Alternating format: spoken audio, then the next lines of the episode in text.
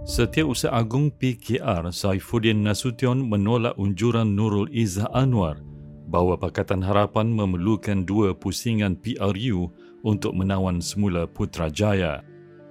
Sebaliknya, beliau menegaskan ramalan itu bersandarkan data yang tidak diimbangi persiapan rapi yang diatur untuk memenangi PRU 15 pandangan Datuk Seri tadi uh, bertentangan dengan apa yang disuarakan Nurul Izzah hmm. yang mengatakan bahawa mungkin Pakatan Harapan memerlukan dua kali pusingan untuk hmm. menjadi kerajaan semula. Hmm. Uh, sefaham saya, Izzah mengambil pendekatan realistik. Okay. Saya pula uh, menolak uh, sikap sementara kita realistik, uh, orang juga melihat bahawa uh, kita defeatis. Kalau uh, data analis kita, yang uh, Izzah sandarkan itu memberikan gambaran bahawa pilihan raya kali ini mungkin kita belum lagi mencapai kemenangan. Kita kena tunggu lagi misalnya. Tapi kita juga percaya bahawa parti strategis ada formula dia. Dan bila dia rangka formula itu, parti strategis ini adalah kesemua pimpinan parti. Menurut beliau, PKR telah mengatur langkah komprehensif bagi mempersiapkan parti daripada pelbagai sudut dalam menghadapi PRU 15 keadilan telah mengadakan temu rapat pimpinan beberapa pusingan.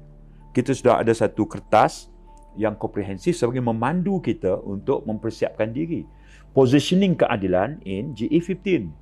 Kita ada sangat komprehensif soal macam mana kita nak strengthen the party, menonjolkan kepimpinan baru, uh, strengthen, uh, uh, memperkukuhkan uh, party structure, organisasi parti, kemudian bagaimana kita nak uh, tumpukan kepada proses rekrutmen dan perkaderan. Uh, kemudian bagaimana kita nak memposisikan uh, keadilan itu sebagai komponen penting dalam PH. PH itu kekal dengan status quo ataupun meneroka strategi baru. Kemudian dari sudut uh, segmen voter, segmen pengundi, kita analyse keduduk sambutan kita tentang uh, pengundi Melayu di Melaka, di Johor, pengundi bukan Melayu di Melaka, di Johor, keseluruhannya peratusan yang kita menang dan kalah, semua itu telah dibedah siasat. Kemudian kita bangunkan satu model pendekatan bagaimana kita nak communicate untuk persiapkan parti ke depan.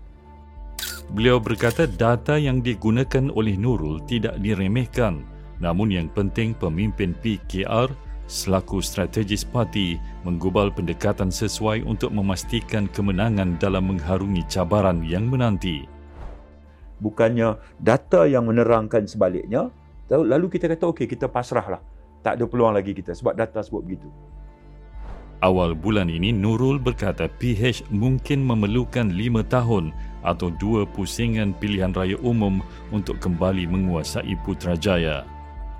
Bekas naib Presiden PKR itu berkata gabungan itu juga diramal berdepan laluan sukar dan akan kehilangan banyak kerusi parlimen dan Dewan Undangan Negeri pada PRU 15. Kenyataan ahli parlimen permatang PAU itu menyusul selepas PH yang ditunjangi PKR mengalami kekalahan teruk pada pilihan raya negeri Melaka, Sarawak dan Johor.